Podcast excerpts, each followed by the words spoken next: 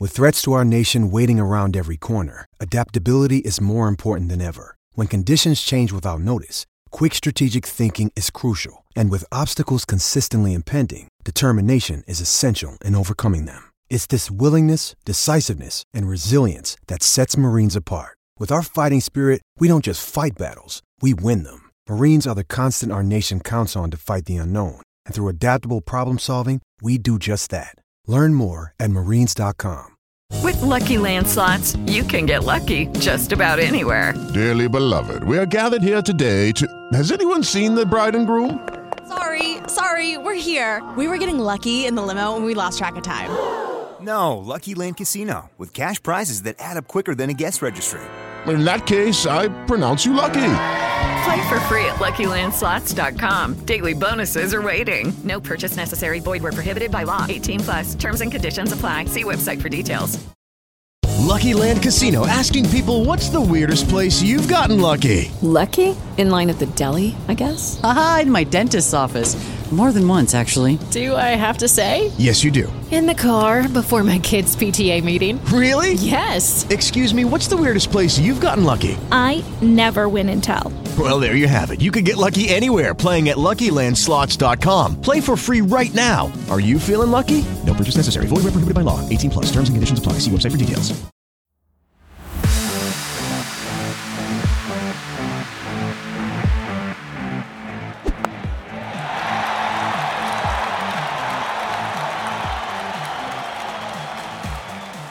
Good evening, sloggers. Or ahoy, because we spent so much fucking time walking on canals in the last two and a half, three months that I think we've all still wondering about with, um, well, it wouldn't be sea legs, would it? It'd be canal legs.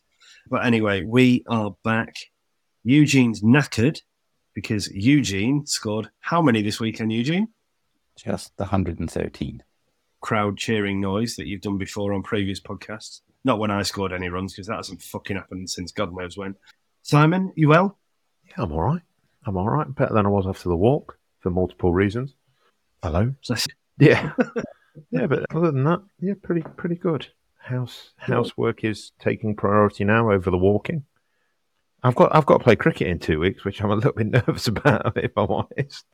Yeah. As I've, I've been selected to play in some kind of kind of League Legends game, which I, I mean, I'm balls if I know I've got picked for this. And also, what I've noticed is looking at it, there's only three of us that aren't currently playing. I was going to say this. So, I mean, legends in in just what it means kind of reminds me of some of the stuff that we see at Tabs Day. So we've played in games with Simon Jones or Matthew Hoggard, who don't let's say bowl in the same with the same gusto that they perhaps once did. And I think a legends game would be a similar kind of thing, wouldn't it? It's like a load of over 50s who now, rather than bowling 75 or 80 miles an hour, bowl 17 or 18 miles an hour, which is which is correct in in your in respect of you. Yeah. But there are still some lads, George Bacon, you know. Well, most of them seem to be on the opposition. This is the thing. So they've done the thing where they've split the league into north and south, and I'm, I'm, I'm representing the north somehow. Even though when I was actually off decent at cricket, I played in the south. But anyway, I'm not jealous of not being on their team. I promise. And so yeah, I mean, we basically just got people that aren't playing cricket anymore, and they've got six lads from the current champions, and and a bunch of ex-professionals, and we're going to be me that I'm bowled a ball in well since that Tavs do the other week, and but other than that, I'm bowled a ball for two years, and Mount and that went well. I did it right. That and, and Mount Brown, who last played when the year started in 19, so. I, I can't, I can't quite see how it's going to go. But anyway, and apparently it's got to be a semi-competitive forty over fixture. There we I've Well, just look, turned it into a what- drinking Semi- event. maybe, I'll by the just turn sounds it into a drinking event. I know for a fact that me, me, Brownie, and a couple of the other Northern lads will happily start the start the day off strong. And uh, to be fair, it won't make us any worse. So Yeah. Well, we're not here to talk about any any of these paltry things, are we? We're, we're here to, well, firstly, an apology. We recorded after we'd done the first walk, and then after that, we're all so fucked that we, we didn't manage to record in between Ashes tests. So we're going to do a bit of a recap on the Ashes. I mean, you all know what happened, but just from our point of view, there's been a, a couple of key retirements. one during the Ashes, one today as we record this. So, yeah, we'll talk about the walk, we'll talk about the Ashes, and then maybe a little bit of other gumph that we normally talk about, what's going to happen in the future, and then we will finish and come back to you next week, I guess. So, let's start. Walk two. Now, I would like from you, Jono. I I step back at this point because um, You didn't step anywhere. I step out of the conversation at this point because my good lady wife, following the uh, following the, the birth of our glorious son Rafferty, went back to work the first week, the week that you boys were doing the second walk, and so I unfortunately had to miss it. So um, Edgbaston to to Lords, gentlemen, how was it? Hard. Yeah, it was. It was. It, well, yeah. Every, everyone says walking south, you go downhill. You don't, for a start. Although, it's not. I mean, to be fair, we didn't walk down Highgate Hill, much to Eugene's irritation. But no, it was. It was good. It, it, uh, to be fair, we, we can. I think the whole walk, we were amazed at how nice people were to us. The support that we got while we were out on it. it was incredible.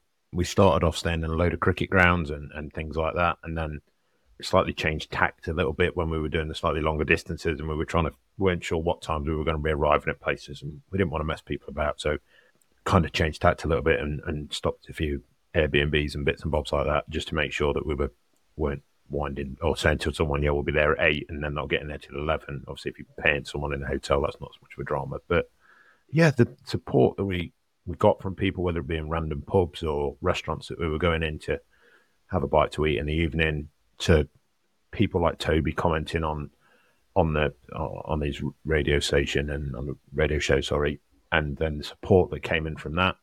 I just I was blown away by it all. It was the whole thing. I know I've skipped to doing from doing one leg, but otherwise we kind of break down each individual leg. We could be here till about one a.m. And Eugene's definitely not got that in him. And as at the start of this show, we could see his chin, and now we're up to top lip. So I'm just waiting for the head to go slightly further down below the thing. But yeah, I mean, me personally, I, I'm like really proud of you two guys for the efforts that you put in. I think we should be really proud of it. It's kind of hard to think about it at the minute, even though we were two weeks out from finishing. I think we'll we'll sit and look back in a couple of months' time, and we'll be really proud of what we've done, and we can look back at all the the times that we enjoyed, and the times that we bickered, and the times that we did other things. Swimming down the canals at one stage for me was a particular highlight. Yeah, and I think it was just all a brilliant thing to do. I don't want to do it again. if that's no. Some idiot suggested that we do the Australia series. As Just, you know, yeah, we'd have to start now. I mean, I'm up for a 60. If someone wants to pay for us to go to the entire Ashes series in Australia, that's a very different kettle of fish. However, the wife car, and child will definitely have to come. Whoever's on about sponsoring is this. And I've just found out how they do that flight direct to Perth, and I ain't doing that. So apparently, so it is a bit of a trivia thing for all our listeners. You can now fly direct from Heathrow to Perth. So- Yeah, no, no, no, 16, I think. 16 on the on the straight. However, what they do is they fly up to slightly higher than normal. So they they get up to 41,000 feet as opposed to 36 and then just cut the engines. So so you're basically in a in a, in a a massive glider with 500 people in it that your enti- entire existence is based on our mate Johnny Thrower's work on the Rolls Royce engine, meaning it fires up at the vital time Mm. when they've got back down to about 33,000 feet, by which point you are over sweet Fanny Adams as well by the time it, you, you've pissed off past the southern horn of Africa at that stage and you've got nout but ocean. So, and I've seen Johnny's work, if I'm honest. I'm sure he's very good at what he does. But when they're starting that up on the ground, that's a far easier thing to manage, isn't it? And once they've started, and you, oh, why turn them off? I know why they do it. Save fuel, great. Um, I'm not having it. I'd, I'd, I'd have a night in Singapore, thanks. I've got to the way. yeah. Eugene, how was the walk for you, dear boy? Definitely, I think I've mentioned this before, the hardest thing I've ever done. Mm. I mean, first and foremost, I think there was only one of the three of us that completed pretty much every single mile. Not pretty much every single mile, Matt Simon. So, first of all, massive congrats to you, mate. Jono and I were ably supporting and following up in the in the in the in, the wings of, of of the walk. But yeah, it was your idea. You completed it. So, first of all, massive congrats to you, mate, for completing. I think you're a little bit shy of 500 miles, but you know, Few. I'm sure we- Although, to be fair, with the events that happened on the last night in the Oval, I reckon I might, I might correct it. But we'll we'll throw five hundred then. so we need that song to then come in now. But yeah, I mean, consider, but yeah, considering the last, I last, suppose the last thing we said before we press record was we're not going to reference this. No, we're not going to say anything about it. I'm just going to keep referencing it whilst not giving anyone inf- inf- any information because I haven't actually got any information. That is the greatest part of it. I'm not lying because I do not know. how was it for you, Jono? again brilliant. I mean, I found the uh, I think the shortest walk was the hardest walk, mainly because so Simon and I when we obviously Eugene obviously Eugene's partner Kate had to go into hospital for a back operation, so Eugene couldn't do the Headingley to Old Trafford one with us, and he should be quite happy about that because day one we walked through what can only be described as the arse end of Bradford, which we nicknamed Soweto, and I think we're being harsh on Soweto, if I'm being completely honest. Uh, then we woke up the, and then we we we stayed in this amazing place. I we pronounce it Slate, but what do they call it? Slowit, don't they, something like that, near Huddersfield. We went, ended up in this pub, and they were amazing. Like there was this lady called Maxine who just basically made everybody in the pub donate there and then to the thing. She accosted two like eighteen year old lads in the kebab shop when we were. What what even is this? But they both put like a fiver in or whatever. Brilliant. But then we woke up the following morning and started. Graham Simon's brother came to join us, which was great. Did a bit about three miles on the canal, and then there were two routes. You could either go via the road, which was silly, silly steep, or we could have done what Graham suggested with one of his like ordnance survey maps, and that was basically climb almost vertically for about an hour, six hundred meters up, right? Well, Simon went, yeah, all right. And I went, well, all right. And then fuck me sideways. We basically climbed up and over a pennine. It was like, there was no path. It was like basically mounted goats had, had created some kind of bit where the grass was a bit shorter. It was like I would almost rolled my ankle every time I put my foot down. Then it started raining. Then the wind started and it was brutal. And but then we, we got over that. And then we can see Manchester in the distance. But then we had to walk through Oldham. That was, I mean, that, what was that? Ba- Basman? Um, I mean, it awful. I don't think we got to see these places at their finest. The weather was shit. Walking through both of them, and and obviously it it, it does help out if the weather's nice. Like I'm sure some of the parts, some of the, the bits in North London we walked through aren't exactly glamorous. Right? I don't think anyone that lives there that will, will call them glamorous. But because it was 32 degrees and we're strolling along, bouncing along nicely, they they seemed all right. However, when we it was so wet Oh, as we're walking through Oldham. And I mean, to be fair, uh, I think Manchester, from my viewing of Manchester in the north northwest, yeah, northwest, it has a certain what's the word I'm looking for? It has a thing about being wet. Mm. And I know Jay Jono's brother sent me or sent us a message the next time saying how glorious it was. Well, the four days that we did any kind of walking through the northwest, it belted it down. Mm. Absolutely good and proper, smashed it down. They couldn't play any cricket because it was constantly pissing down. Mm. I mean, it, it, there was so many different phrases. Otter's pocket, Haddock's mm. bathing costume, casting couch. Literally, they were all, all just not enough to do it justice. I, I, I was considering going and having a right good try, try and swim to Ireland. I mean, I'd have possibly been drier. Some of the places we might have walked through, I might have been cleaner. So, I, it, but again, yeah, not. I mean, it was literally that wet as we were walking down into Manchester.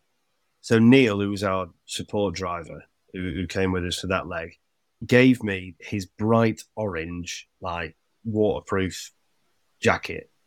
Right, by the- I wore it for about four hours, and by the end of it, it started off waterproof, but it got that hammered by water that in the end it had just given up proof capabilities, and I was Joe decided Um, to do.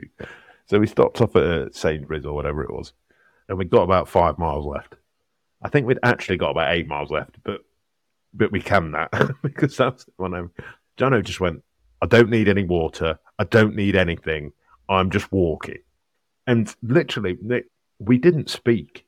It Mm. was horrible It was. You think they talk about all the rest of the walks, and it's so nice doing it with people. We all walked within three yards of each other, and for three hours solid, didn't say a word. Yeah, there was. Like, all of us had got the directions up on our phone. We didn't even want to communicate that to each other. It was just like, right, we're going, we're going, head down, and we're off. But yeah, it was. Bearing in mind, we're three really good mates. Two of them are brothers. we just didn't. We just did not communicate. I mean, talking about the walk in general, I don't know what you two think, but I mean, you, I've, I've obviously discussed this with you two. There was a period on one day, and I can't remember where it was because obviously we did a lot of canal walking. But I had a period because it must have been on the way to Headingley because we were doing it in obviously one of the two that we had to do in relay. And you remember I said to you there was a period of literally three and a half hours where I didn't see like not a dog walker, no no people on barges or anything. Uh, I actually think I found the challenge mentally tougher than I did physically.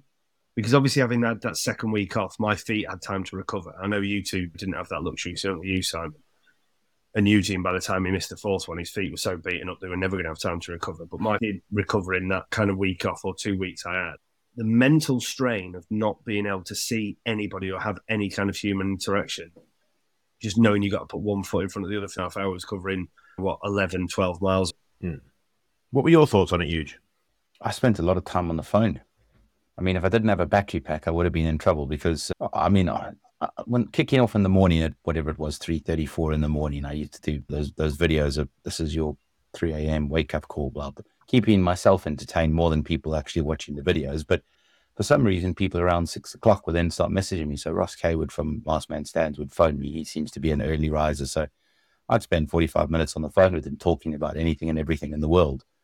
So from my perspective, I'm sure you guys had the same thing as you find somebody online and you start chatting to them or I listen to a bunch of podcasts. I listen to a bunch of our our first episodes just to see how far we've come or, or how far we've gone backwards, depending on which which person you talk to. But yeah, I suppose if put it this way, if I didn't have a phone, I would have been bored shitless mm. because yeah. Uh, and uh, I mean, Simon introduced me to to Global Player and a certain dance station, which I spent a lot of time on. I found that the beat actually made me keep my pace up because I find myself dawdling sometimes. So as soon as you got into to the, the sort of steps of it, all of a sudden, your next thing you know, you've covered three hours and you've done however many miles you needed to. So yeah, it was good from that point of view. Well, well done, um, Dance. Other radio stations are available. Yeah, yeah. But, uh, Mainly on Capital, by the way. I don't know if you noticed that. The only... Capital seems to have about 700 radio yeah. stations. Um, yeah. There are some on the well, BBC look, as well for anyone who was wondering. well, yeah, look, well done. We, we got through it. We completed it. I think, as Simon said, we will be able to look back on it fondly in, in probably a little bit more detail in it in a bit more time. We'll probably get a chance to sit in a pub together and, and actually talk about it properly in, in the future.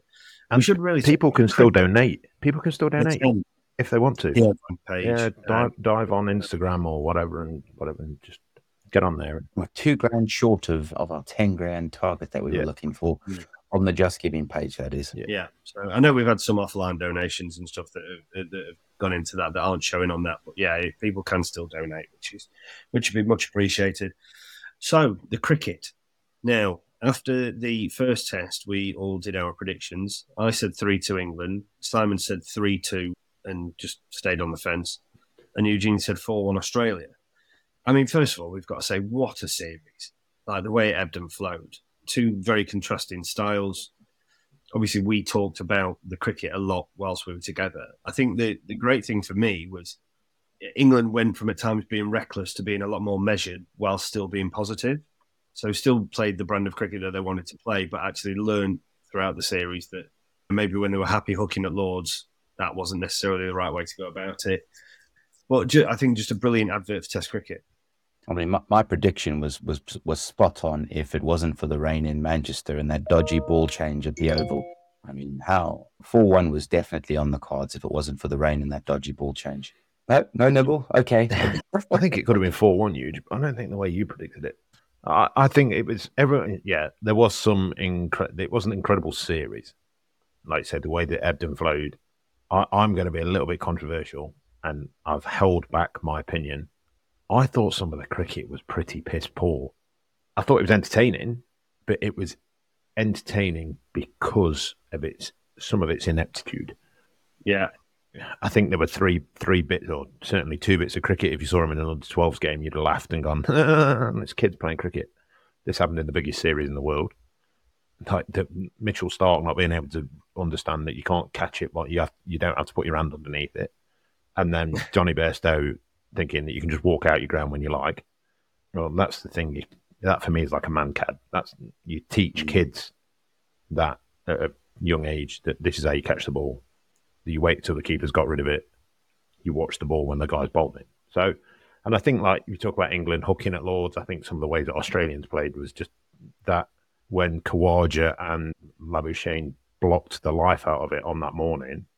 And yeah, yes, then there was a ball change. I'm not going to say there wasn't, but they battered themselves into a position where it, for me, there, there was just some quite inept cricket. There was some excellent cricket, but there was just some bits where you stand and go, yeah, the quality of it wasn't quite. It was it was enthralling. It was addictive. That first day that we went and watched at Headingley, being in the crowd on that day is one of the best. We we were very fortunate that we got, other than a minor th- thing with Edgbaston, we got to go to all the first days. Mm. That that day at Headingley was incredible. Watching How Mark cool. Wood bowl that spell was just and the way that the ground. I, I- that's the first time I've I've been fortunate. I've played at Headingley a couple of times. I've never been there to watch, and I never played there in front of anything like any amount of people. So to, the way the atmosphere just went throughout the day and grew and built, and the way that everything was going, and and yeah, there was a a bit of bite in it because of what what happened at Lords and stuff like that. But that was absolutely fantastic. It was a bit of a shame. I think everyone knew what was going to happen at Old Trafford. I think the way like, we were stood watching on that first day, and it should have been should have been incredible again. Like England had got themselves back in the series, everything like. That. But it just, I don't I, like I never been to Old Trafford, never watched it there. But there was just like a a knowledge that the cricket wasn't going to go anywhere, and then that again, that first day at the Oval was just from a personal point of view, take out the bit that we shall not speak of at the end. That mm. was absolutely incredible. Their cricket and The bit, the bit just before the unspeakable bit was also pretty cool. yeah, it? we got to meet some unbelievable people, and I, I still don't quite know how we managed to get into that event, but So just to fill people in, Eugene had left by this point. You know, we were sat next to Mark Wood's mum and dad. We were with Gene. So we were basically with all the families and, and stuff and players. And then they then they kick everyone out at the end of the day. And obviously we've got these ECB media lanyards. So Simon and I are just at the back, that's on a, a couple of folks. And this lady approaches us and goes, Oh, she sees our lanyards and, and said to me, Oh, you here for the media drinks? And I just went, Yeah. Now we weren't, we didn't know anything about these media drinks. Well, next thing, we're ushered into this hospitality bit upstairs on the roof terrace in what was the OCS stand. I think it's the JM Finn stand now. All of a sudden, we're given glasses of this and more drinks in the centre. Then all of the Sky commentary team come in, all of the TMS lot, all of the like overseas production people, and we we're lucky enough to know a, a, a few of them. But we we ended up talking for half an hour to Mark Taylor, Jim Maxwell, Vic Marks. I had a good catch up with Isa Guha I've known for a long time. And it was just it was just nuts to, to kind of meet these people and talk to them about the podcast and the walk and, and what have you. And it was just a, a, phenomenal evening. But yeah, so cricket that was the, the yeah. I mean, no, I may or may not have had a drink by this point. So my recollection of some of the conversations are are not not the Mae West, but you know, I just talked to Mark Taylor about cricket and bits and bobs and stuff like that. It's like, why the freaking hell are you talking to me about cricket? Like you, you're doing all this stuff, and it, it it was it was surreal, yeah, incredible, and and that like I say, the, the, that first day we were very very fortunate that we got access to this, these things on the first day, but just to be surrounded by those people and and see the cricket that we did was brilliant, absolutely brilliant. Thank you to the guys at the ECB for, for sorting us out those passes. They obviously got on board with what we were doing, and and so thank you very much to well you Eugene for initiating that contact and and then and then getting us them being more than hospitable with us. Hmm. But yeah, I, as regards to cricket, what what are your thoughts, Huge, on the cricket? I thought the cricket was really good. Again, so many highlights from a cricketing point of view that you just go through in terms of milestones, the way that people played, how the series ebbed and flowed. I mean, going 2 0 down, you're thinking to yourself, oh boy, my 4 1 prediction going towards us. And then them coming back in Leeds the way they did was really good. Them possibly looking to win in Manchester if it wasn't for the rain. I mean, that looked pretty positive from that point of view. And then, yeah, I mean, all coming down to the, the Oval, uh, it was just an unbelievable series. I think the amount of runs scored were, were quite surprising. I think Zak Crawley was a big surprise to everyone. Let's be honest. We, we were thinking that he should have been dropped for someone else, and he ended up being second top scorer behind. I think it was Usman Khawaja. So, I mean, just uh, things that we weren't expecting happened, which which was, I suppose, the way cricket's supposed to go. If you we knew the way it was going to go, then we would have called it two two at the beginning, wouldn't we? And England having to take all ten wickets on that last day to win, we can't pass over the fact that I mean Broady's retirement and that that spell he bowled at the end, changing the bails round, the and then nicks off Todd Murphy. That was no Todd Murphy, wasn't it? The with his second to last. Yeah, he, he, did it in the first innings, didn't he? To oh, he and then he got um, yeah, it was Woody who, who, got the wicket after he changed Murphy out, and then he got was it Carey out, wasn't it? Final Test wicket. So he, he's I think probably the only person that has ever hit a six with their last ball in first class cricket with the bat and taken a wicket with their last ever ball in first class cricket. So, I mean, what a career. He's now going to move into an amazing broadcasting career. He literally started work, working like the day late, the day after, didn't yeah, he? Been on so, 100, I think. He's doing all the 100 and stuff. So, but yeah, phenomenal career to Broady. Thank you for. Yeah. Um, I think there's one thing. I think that, that uh, I know sportsmen very rarely get to write their own endings, don't they? And you can you can probably count on one hand the amount of sportsmen that have actually had it end in a way that is kind of fitting for them. You know, like Richie McCaw goes out, last ever game of rugby is the 2015 Rugby World Cup final, wins it, stands on the podium, bosh, you go, right, that's, that's, uh, and I was thinking about this earlier today. You think about the last 30 years, like, since we've been watching cricket, and all the players that have come through, we'll say England cricket because that's what me and John mostly follow, but you can go around the world. And there's not been actually that many. It seems to have been the era of people going out, not other than maybe Warne and McGrath, you'd say, when walking off hand in hand at 2007, having retained, having boshed England all over the place. But you think, I mean, certainly in England retirement, Cook's the only one who goes. Yeah, but you think he, we've basically spent since 1994 having people retire who haven't necessarily had great records. They've been good players, mm. but kind of going out with a bit of a whimper. Say, yeah, Alec Stewart got 100 in his 100th test and stuff like that, which wasn't, he didn't retire then.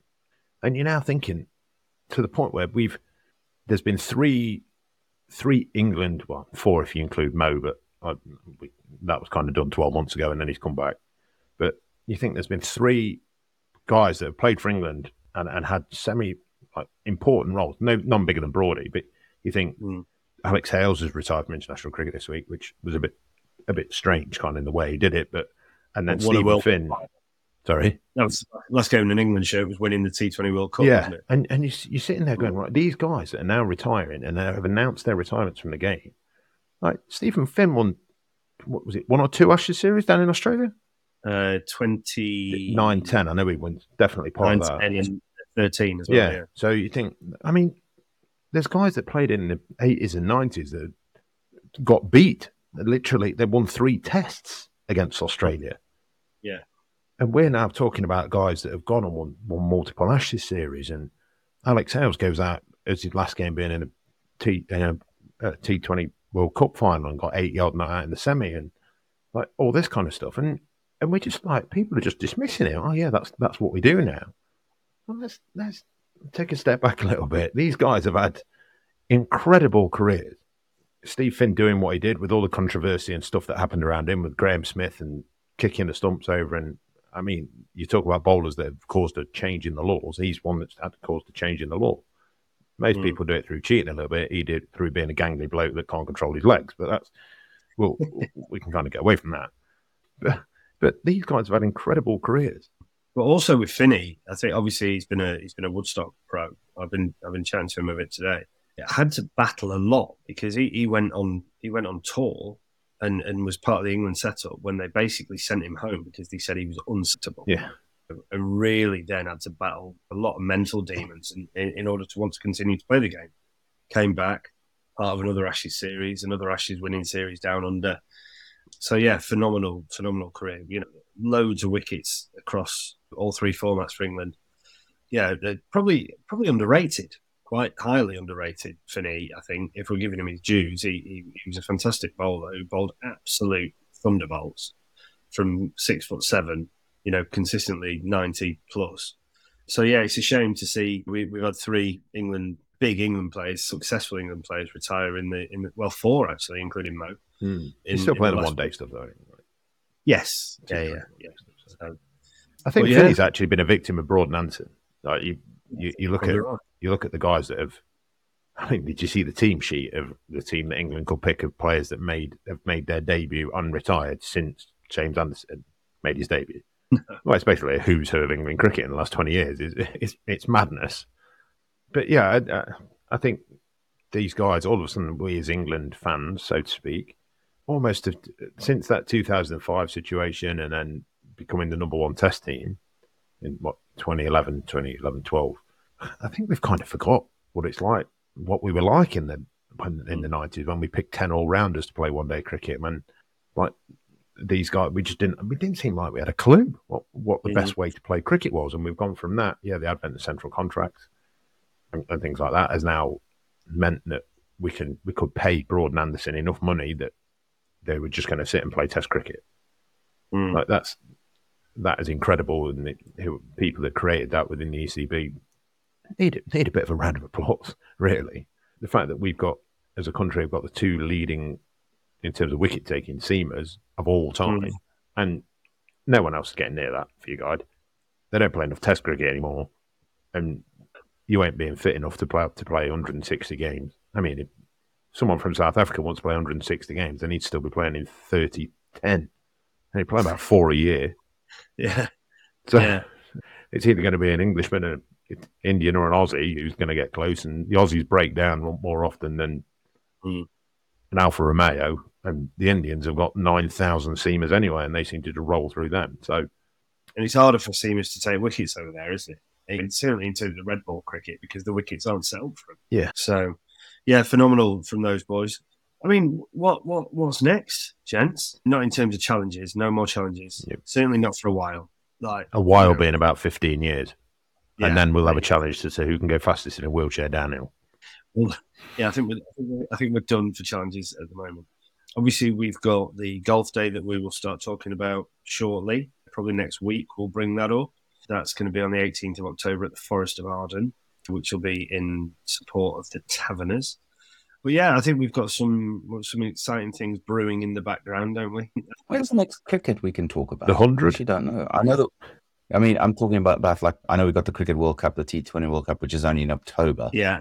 Then we've got England, India. But is there no more Test series going on? England, India's January to January to March. Is it end of January into early March? Five tests in India, uh, which will be a big challenge for the lads.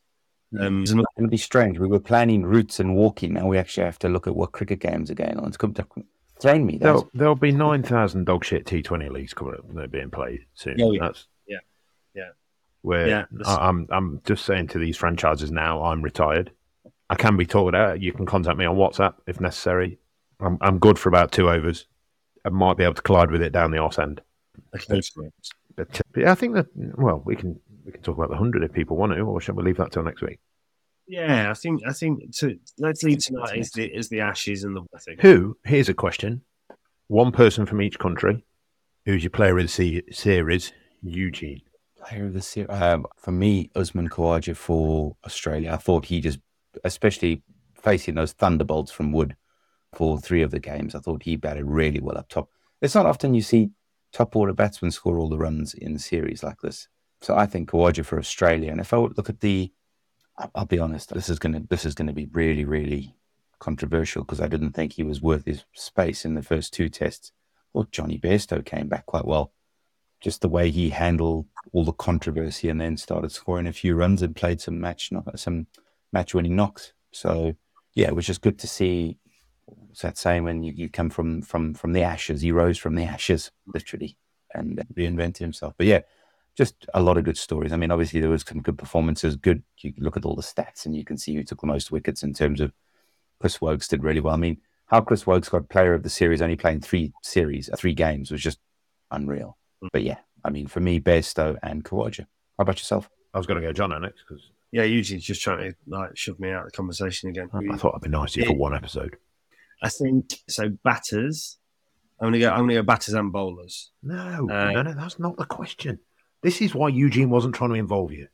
Look, could you get asked a question, on, you write your question. own question. One player from each team, player of the series. So he says Marnus. I'm gonna go. I'm gonna go woke for England because I genuinely think he turned the series on it on its head in terms of with the ball. He got key wickets at key times, and you know what? Possibly controversially, but I think the way that he came in and scored his hundred and and played pretty well throughout the series. Probably didn't do that well at the Oval, but I, I thought Mitch Marsh came in and, and actually showed some some real good intent for the Aussies, having not played a Test for so long. So I think he deserves a lot of probably two slightly controversial, not controversial, but left field selections. But uh, I think that I, I'd probably look at those two. You?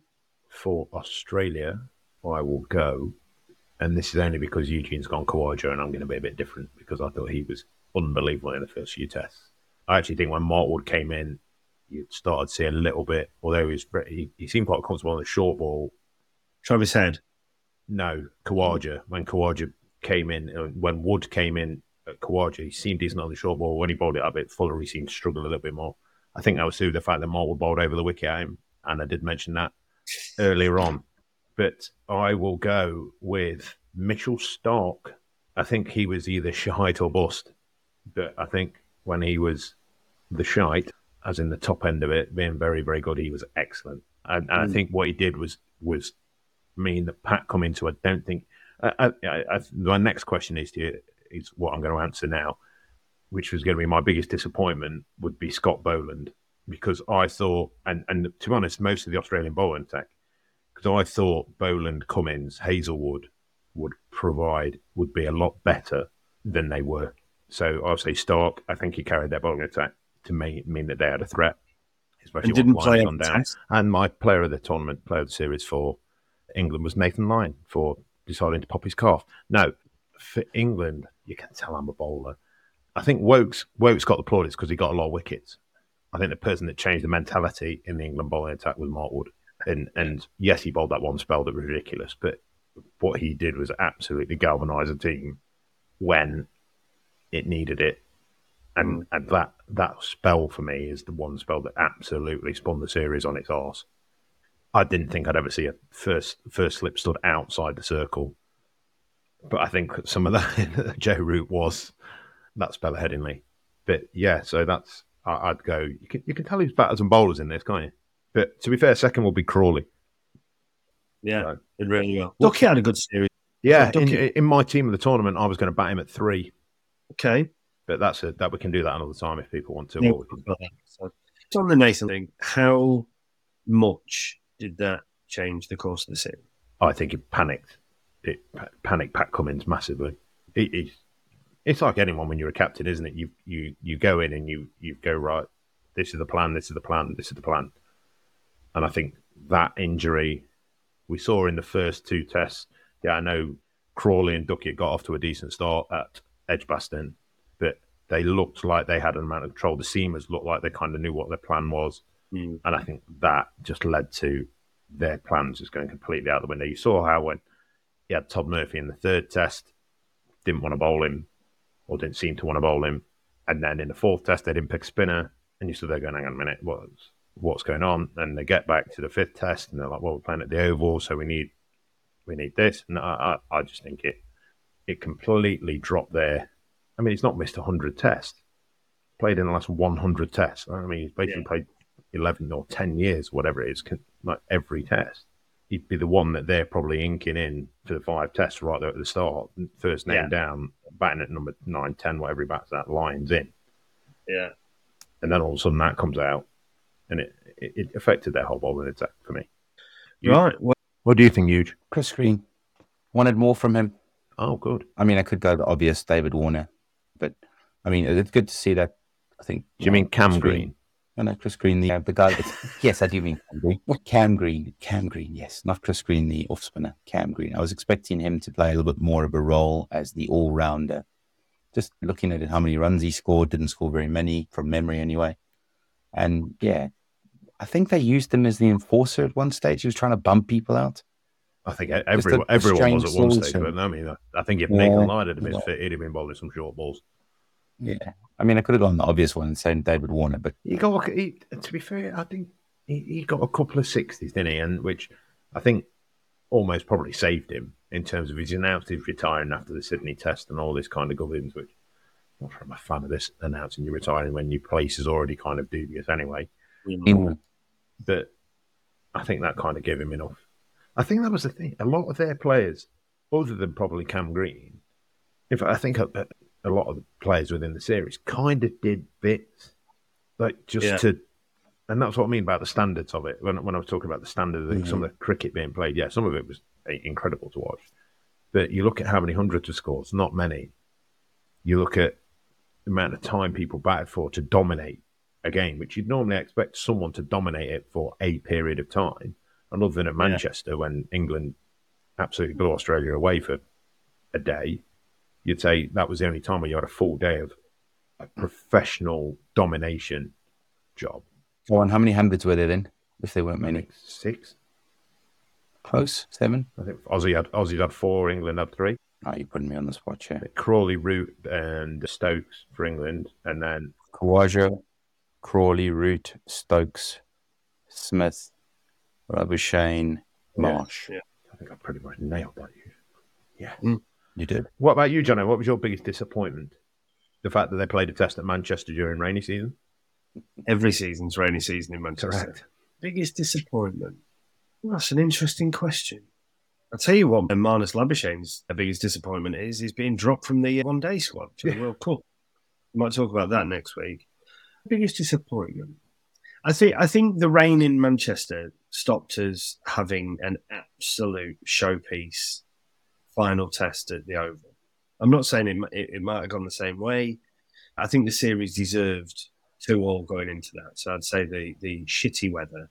Um, but my my other two massive disappointments about the entire Ashes were Bradford and Oldham. For anyone living in Oldham, Johnny's parents live in. if you want to air your views on it?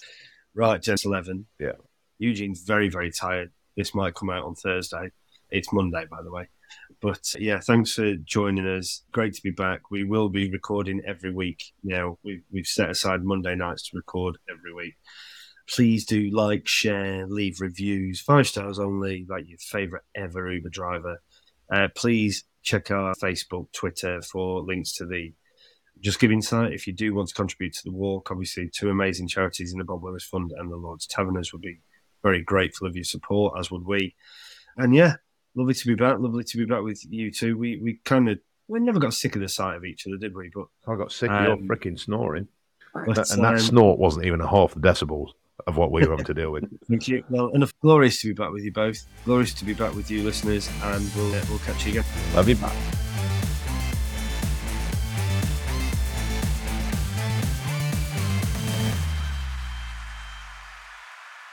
Sports Social Podcast Network. Hello, it is Ryan, and I was on a flight the other day playing one of my favorite social spin slot games on chumbacasino.com. I looked over the person sitting next to me, and you know what they were doing?